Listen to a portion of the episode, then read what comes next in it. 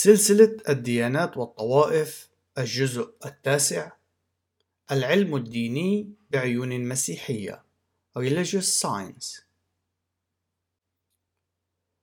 مقدمة تندرج مجموعة العلم الديني ضمن فئة العلوم الذهنية التي نالت شهرة واسعة النطاق داخل الولايات المتحدة وخارجها.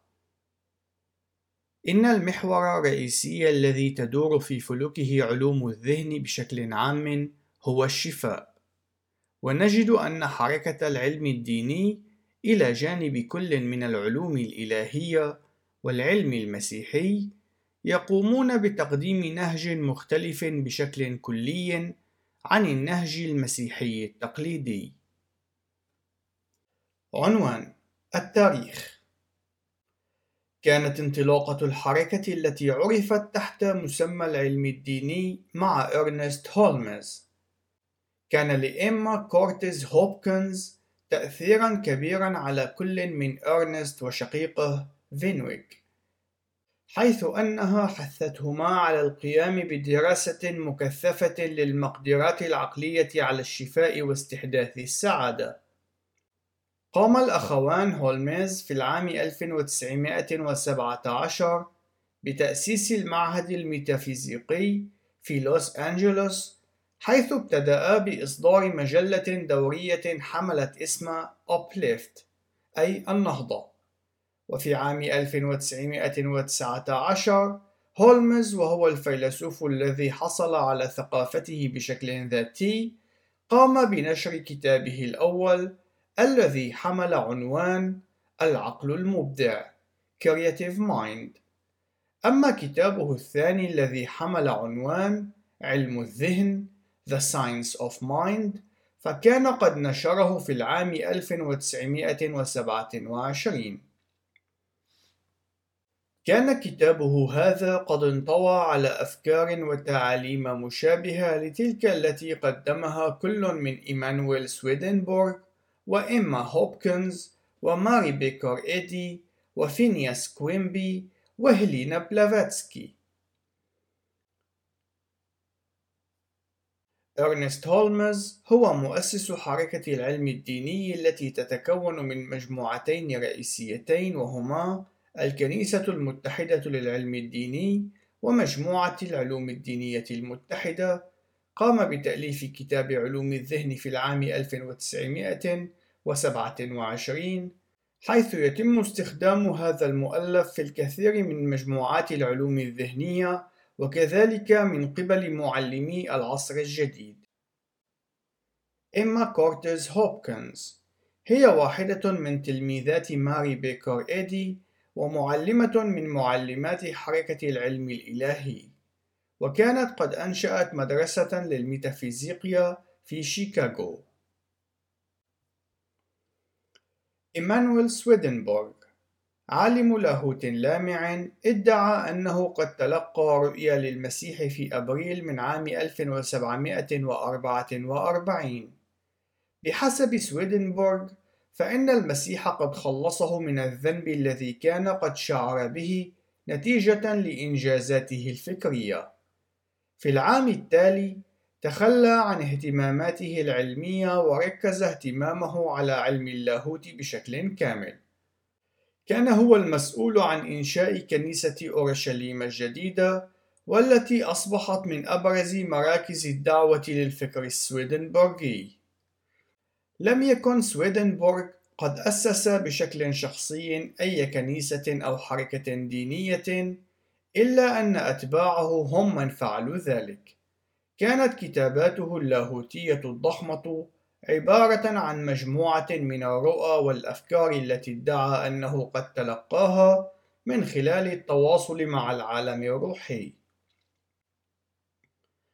ماري بيكر إيدي هي مؤسسة العلم المسيحي Christian Science سيتم تقديم دراسة خاصة بهذه المجموعة لاحقاً. فينياس باركوس كوينبي يعرف بأنه المعلم الروحي لعلوم الذهن ومؤسس حركة الفكر الجديد. كان المصدر الرئيسي الذي استقت منه ماري بيكر إيدي أفكارها. السيدة هيلين بيتروفنا بلافاتسكي كانت شريكا مؤسسا للثيوصوفية وعرفت سابقا باسم هيلين هان. في العام 1927 قام هولمز بتأسيس معهد العلم الديني في لوس أنجلوس حيث قام الطلاب بدراسة المبادئ التي قام الشقيقان بتعليمها وتقديمها في كتبهما ومحاضراتهما المختلفة.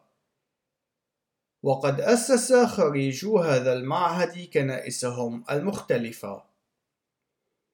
في العام 1949 تم تأسيس الرابطة الدولية لكنائس العلوم الدينية. خلال الخمسينيات من القرن الماضي انتقلت الحركة بشكل متسارع لتقوم بتشكيل هيكل تنظيمي وطني وهو الأمر الذي تمت مقابلته بمعارضة من أولئك الأشخاص الذين كانوا يفضلون الهيكل اللامركزي الذي كان قد ميز المنظمة منذ تأسيسها. قامت تسعة عشر كنيسة برفض الدستور الجديد في حين تحركت ستة وأربعين كنيسة نحو تبني الهيكلية الجديدة. ابتداء من تلك النقطة تم تشكيل فرعين رئيسيين أو كنيستين منبثقتين من حركة العلم الديني الأصلية، بالإضافة إلى عدد من الهيئات المستقلة. تحمل المجموعة الأكبر اسم الكنيسة المتحدة للعلم الديني The United Church of Religious Science في حين أن المجموعة الأصغر تحمل اسم العلوم الدينية الدولية Religious Science International تتشابه المذاهب والتعاليم بين هاتين المجموعتين وذلك على الرغم من أن المجموعة الأخيرة لا تمتلك هيئة مركزية ناظمة. عنوان المنظمة تحافظ الهيئات المستقلة على معرفة بعضها ببعض وذلك على الرغم من وجود بعض الاختلافات الحادة في النظام السياسي لكل منها.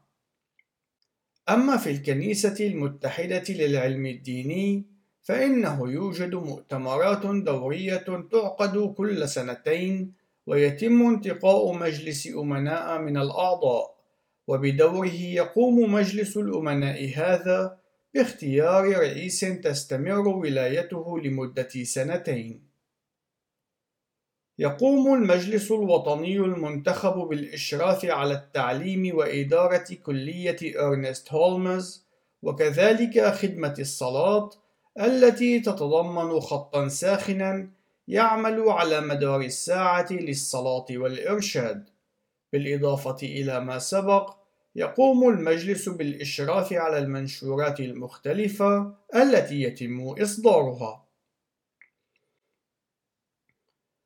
عنوان التعاليم إن التعليم الأساسي الذي تتبعه مجموعات العلم الديني هو الفلسفة الوحدوية أو الأحادية أي مونيزم إن الله هو الذات غير الشخصية التي تصبح شخصية من خلال البشرية حيث تتماثل عقول الأفراد مع الأنهار التي تنبع من مصدر أساسي واحد أي الله. الوحدوية أو الأحادية مونيزم. هي فلسفة هندوسية تقول بأن كل شيء في الكون هو امتداد لواقع واحد، وجميع الاختلافات والتمايز الموجود ليس إلا وهما يمكن أن يتم جمعه أو امتصاصه في مصدر واحد لكل ما هو موجود. يوجد تشابه بين العلم الديني وبين كل من العلم المسيحي والعلم الإلهي من ناحية التعليم المختص بالشرع على أساس أنه نتيجة مباشرة للجهل، وبالتالي فإن القضاء على الجهل سوف يتسبب بمعالجة مشكلة الشر. ومن ثم فإن غياب الشر سوف يؤدي إلى الوجود الكلي للخير. كما يعتقد أن البشر يمتلكون خيرا كامنا في داخلهم وذلك بحسب طبيعتهم. يشكل هذا الادعاء موضوعا متكررا في تعاليم علوم الذهن ولكنه يعتبر من الفرضيات الأساسية في الديانات الشرقية عموما وبشكل خاص الهندوسية. تقاوم المسيحية التقليدية هذا التعليم من خلال التأكيد على الضد فالخير لا يصدر عن البشر بل يصدر عن الله وحده وهو الوحيد الذي يشكل مصدر كل خير. إن البشرية أصبحت شريرة وفاسدة منذ لحظة الحمل كما يرد في المزمور الحادي والخمسين في الآية الأولى. ولكن صلاح الله الذي يأتي من مصدر خارج عن الإنسان هو ما يجعل من الخير ممكنا. نجد ضمن الفروع المسيحية الرئيسية مجموعة متنوعة من التفاسير الخاصة بهذا المفهوم المختص بالطبيعة البشرية أي الأنثروبولوجيا.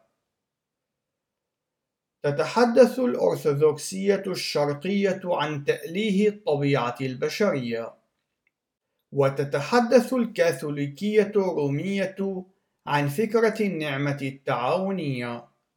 أما التقاليد الباطنية أو الروحانية فتتحدث عن الوميض أو النور الإلهي في حين أن المفهوم المسيحي الإصلاحي يتحدث عن الفساد الكلي للطبيعة البشرية وهو الذي يحتاج إلى إعادة توجيه كاملة تأتي عن طريق الخلاص من خلال النعمة بالإيمان. الأمر الملاحظ هو أن جميع هذه التقاليد تتفق على أن مصدر كل صلاح هو الله. يتم التمييز بين الله وبين الجنس البشري أو الطبيعة البشرية وفق الفكر المسيحي، في حين يتم طمس هذا التمايز في فكر العلم الديني. إن الدور الذي يلعبه التفكير الإيجابي يعتبر مركزيا في فكر العلم الديني، ويتم ممارسة الصلاة الإيجابية. ويشار بذلك إلى التركيز على الجوانب الإيجابية للاتحاد بين الذهن وبين اللامحدود. يتم الإشارة إلى هذا النوع من الصلوات التي تؤدي إلى الشفاء الذهني أو الجسدي على أساس أنها تعرض للمعالجة الروحية للذهن. إن نتائج هذا النوع من الصلوات تعرف باسم البرهان أو الشهادة demonstration. الصلاة الإيجابية affirmative prayer نوع من أنواع الصلاة أو التأمل الإيجابي من خلال الطبيعة لتوجيه المرء نحو الوحدة مع غير المحدود. ويعتقد أن الأفكار السلبية تعمل على خلق المواقف السلبية التي تمنع المرأة من الاستفادة من القوة الإلهية والشفاء. عنوان فرعي الله إن الله هو ذهن غير شخصاني متغلغل في كل شيء وكوني. بالنسبة للمسيحية التقليدية المستقيمة الرأي، إن الله هو بالفعل متغلغل في كل شيء وكوني إلا أنه شخصاني أي أنه يمتلك شخصية. إن الله هو متسام وكلي الحضور. وقد كشف عن ذاته لأمة إسرائيل من خلال أصوات الأنبياء في العهد القديم ومن خلال رسل يسوع المسيح في العهد الجديد. إضافة إلى ما سبق إن حركة العلم الديني تتمسك بمفهوم وحدة الوجود pantheism وذلك حيال الله حيث أنها تعتقد بأن كل شيء هو الله. السمو Transcendence تعليم وعقيدة مسيحية تقليدية تقول بأن الله متميز ومختلف عن خليقته إن هذا الانفصال ليس واضحا في الديانات الوحدوية أي pantheistic. الحضور immanence. يستخدم اللاهوتيون المسيحيون هذا المصطلح ليشيروا إلى قرب الله من خليقته وهو يتميز عن السمو. تتحدث المسيحية التقليدية عن كل من الحضور الإلهي والسمو الإلهي لوصف علاقة الله بالخليقة. ونجد أن العديد من الديانات غير المسيحية والفرق الدينية تقوم بالتأكيد على أن حضور الله يفقده سموه أو أن سموه يفقده حضوره. مذهب وحدة الوجود Pantheism أصل هذه التسمية مشتق من الكلمتين اليونانيتين pan أي كل وثيوس أي الله أي أن الترجمة الحرفية ستكون الكل الله. إن وحدة الوجود هي الإيمان بأن الله هو كل شيء وكل شيء هو الله. وفق هذا المذهب لا يوجد أي تفريق بين الطبيعة وبين الله فالمادة ليست سوى امتداد لواقع واحد. عنوان فرعي يسوع المسيح. يعتقد بأن يسوع المسيح كان خبيرا في تقنيات علوم الذهن ويتم التمييز بين يسوع وبين المسيح. فيسوع كان رجلا ولكنه كان مسيحا من خلال بنوته الإلهية الكونية. وذلك يعني أن يسوع كان يمتلك فهما غير اعتيادي للقوانين غير المحدودة للكون لذلك فإنه كان قادرا على صنع المعجزات وشفاء الأمراض. يعتقد أن الإدراك المسياني الطابع هو مفتوح لجميع أولئك الذين يتبعون خطى يسوع. وحين يصل المرء إلى إدراك للوحدة مع اللاهوت فإنه يصبح مسيحا. عنوان فرعي الروح القدس. يعتقد بأن الروح القدس هو قوة داخلية كامنة في الجنس البشري. هذه القوة هي الإدراك الذاتي البشري للقوى أو القدرات على فهم غير المحدود. ويظهر التباين مع المسيحية التقليدية التي تقول بأن روح القدس هو الأقنوم الثالث من الثالوث المقدس. عنوان فرعي البشرية. إن البشرية هي الصورة والمثال للآب الكوني. كان تعليم هولمز مشابها لتعليم اللاهوتي الألماني لودفيج فيورباخ حيث أنهما توافقا على الفكر القائل بأن البشرية كانت ألوهة وبأن ماهية الألوهة هي البشرية. بحسب الفكر الوحدوي أو الأحادي، فإن البشر هم صورة مصغرة عن الإله، وبالتالي فإنه يتم توجيه التحذير إلى البشرية بأنه يجب عليها أن تعرف الحرية من الفقر والضعف والخوف. عنوان فرعي الخطيئة إن الخطيئة بحسب فكر العلم الديني هي الجهل وحده، إضافة إلى أن الأشخاص يعاقبون من خلال خطاياهم وليس نتيجة لها. عنوان فرعي الخلاص يغيب عن فكر العلم الديني مفهوم الانفصال والغربة عن الله وبالتالي فإنه لا يوجد حاجة للخلاص وفق المفهوم التقليدي. إن الخرق الوحيد للعلاقة بين الله وبين البشرية هو أن البشرية قد فشلت في إدراك وحدتها غير المحدودة مع الله ومع الكون.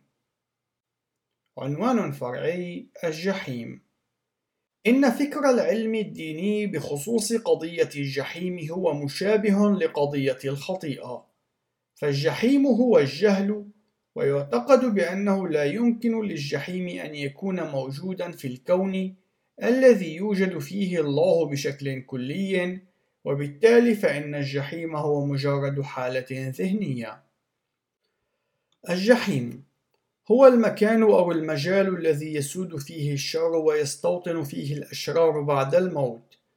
يعتقد بعض الأشخاص الذين يعتنقون السحر والتنجيم occults الرافضين لفكرة وجود الجحيم الحرفي بأن الجحيم هو مجرد حالة ذهنية أو حالة من التصورات العقلية ذات الطابع السلبي إلا أن الإيمان المسيحي يقول بأن الجحيم هو مفهوم مهم للغاية وهو مكان يقضي فيه الأشرار أبديتهم في العذاب. عنوان فرعي الثالوث يتكون الثالوث بحسب فكر العلم الديني من الروح والنفس والجسد. الروح هي القوة الكامنة التي تمكن المرء من إدراك الألوهة الكامنة فيه والنفس تخضع لمشيئة الروح. أما الجسد فهو الهيكل أو الشكل الذي تتخذه الروح في كل شخص. تشكل عقيدة الثالوث التناقض الأكثر وضوحًا بين العلم الديني وبين الفكر المسيحي التقليدي. الثالوث بحسب الفكر المسيحي التقليدي هو إشارة إلى الله وحده سواء كان في ذاته أو في تدبيره الإلهي. أما بالنسبة للعلم الديني فإن الثالوث هو مجرد اختزال لله من خلال الجوانب المختلفة الثلاثة للذات البشرية. عنوان فرعي الكنيسة. تتم إقامة خدمات العبادة بشكل منتظم وفق طريقة وفق طريقة تتشابه إلى درجة كبيرة مع الخدم التي تقام في الكنائس البروتستانتية التقليدية، ويتم التركيز على الصلاح المتأصل في الإنسان. كان هولمز قد حصل على التعليم الذاتي بخصوص عقائد العلم الديني، وكذلك كان حال معظم معلمي هذه الحركة والمنتمين لها إلى أوائل السبعينيات وشهدت تلك المرحلة تصاعدا في أعداد الأشخاص الذين يتلقون التعليم بشكل منتظم من خلال الكليات المختلفة وبشكل خاص من خلال معهد علوم الذهن. تميز هولمز بإنتاجه الأدبي الغزير ويلاحظ أن نظرة العلم الديني إلى كتاباته هي أنها مصدر السلطة ومن بين أشهر الإصدارات نجد كلا من علم الذهن وما هو العلم الديني والفكرة الأساسية لعلوم الذهن والعالم الروحي وأنت واعرف نفسك ومفاتيح للحكمة والصوت السماوي. الخلاصة إن مجموعة العلم الديني تتشابه مع نظيراتها من مجموعات العلوم الذهنية، وذلك من حيث أنها تحاول استدراج الأشخاص الذين يبحثون عن علاجات لأنواع من الأمراض والمعاناة التي لا يقدم الطب التقليدي أو المسيحية التقليدية مثيلات لها. شهدت هذه الحركة انضمام العديد من الشخصيات البارزة من أمثال روبرت يونغ وهو من مشاهير الشاشة الصغيرة في السلسلة الكوميدية Father Knows Best. ونورمان كوزنز وهو من مشاهير الصحافة الأمريكية بالإضافة إلى الممثل الأمريكي روبرت ستاك معلومات إضافية. يقع المركز الرئيسي للكنيسة المتحدة للعلم الديني في مدينة لوس أنجلوس في مقاطعة كاليفورنيا في حين أن المركز الرئيسي للعلوم الدينية المتحدة فيقع في واشنطن. أما بالنسبة للنصوص المقدسة فإنه يتم قراءة كتاب هولمز علوم الذهن. بالإضافة إلى ذلك يتم قراءة نصوص الكتاب المقدس والقرآن باحترام ووقار. الإصدارات. تقوم الكنيسة المتحدة للعلم الديني بإصدار المجلة الدورية علوم الذهن Science of Mind. وتقوم مجموعة العلوم الدينية العالمية بإصدار مجلة الفكر الخلاق Creative Thought Magazine. الأعضاء. يبلغ عدد أعضاء الكنيسة المتحدة للعلوم الدينية نحو أربعين ألف عضو حول العالم حيث يتواجد 160 كنيسة و106 مجموعات دراسية. النهاية إلى اللقاء في الجزء القادم ولنعطي المجد لله دائما